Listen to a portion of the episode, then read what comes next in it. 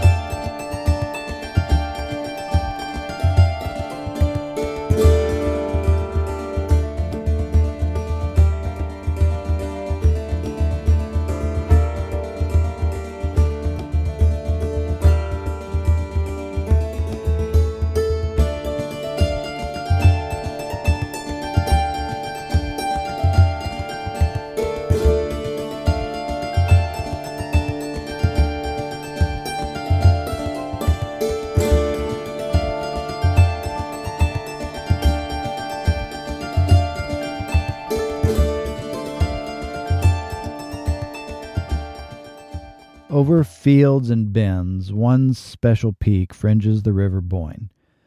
On this particular rise had once been a mound of dirt, rubble, and overgrowth. The farmer who owned it wanted it removed from his pasture, so workmen dug into the mound until they hit a very large boulder. As they brushed away the dirt, they saw distinct and strange symbols carved into the rock, and they promptly got their shite away from there. The farmer dug around the boulder to find a tunnel behind it. What was the guy to do? He'd already crossed the threshold into fairy realm, but to invade further and be proper fecked? That's what he did. Deep into the mound, heavy stone slabs scaffolded the stones above. The passage narrowed to breast width. Then it opened to a circular room.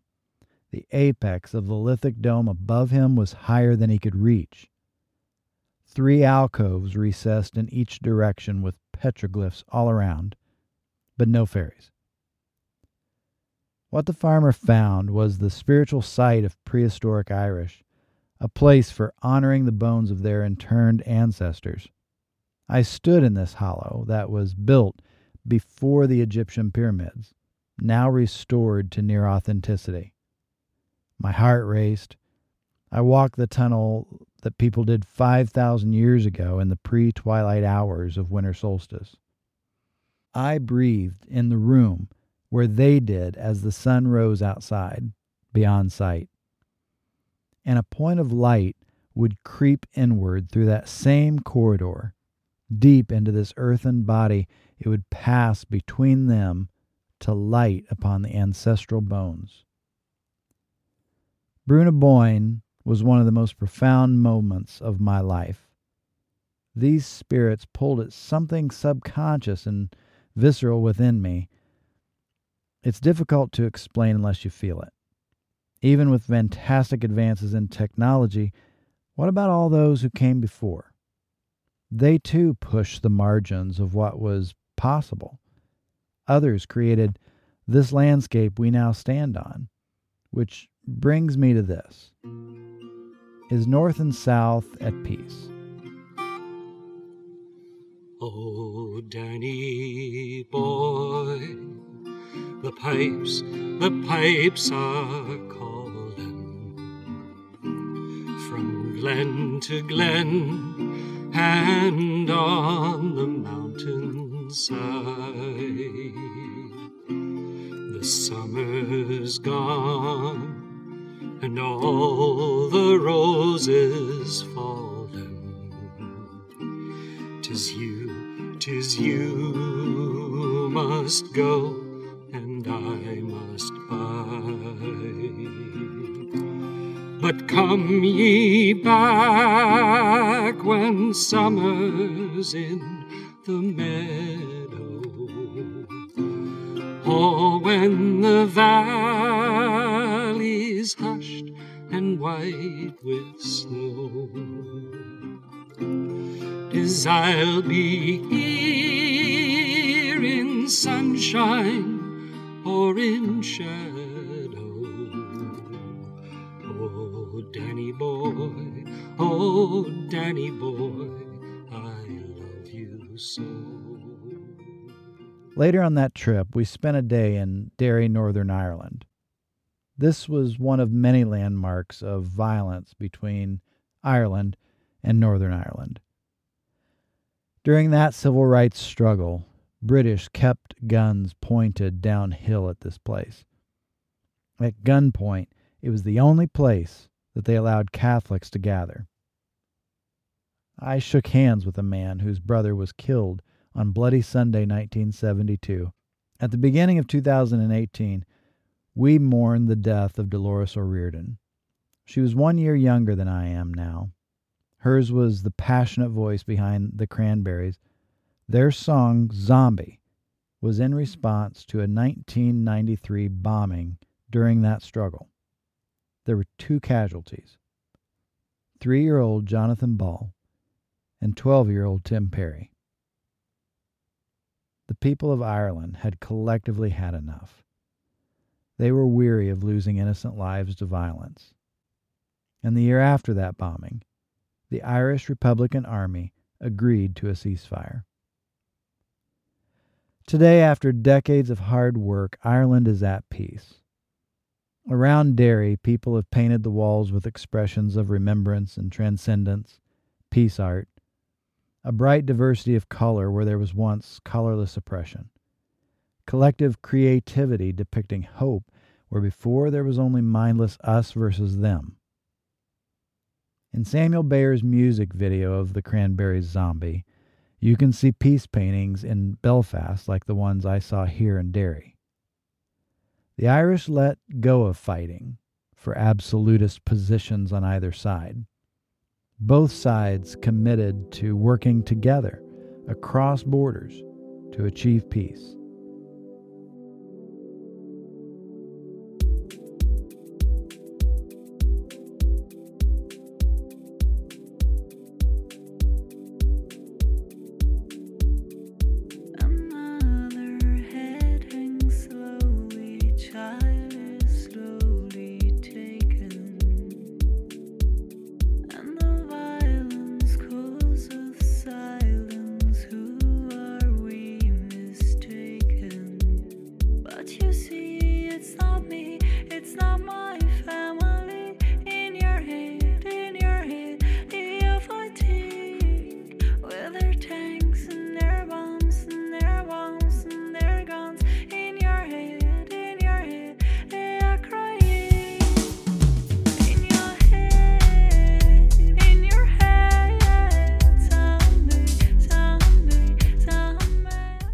We at peace this St. Patrick's Day?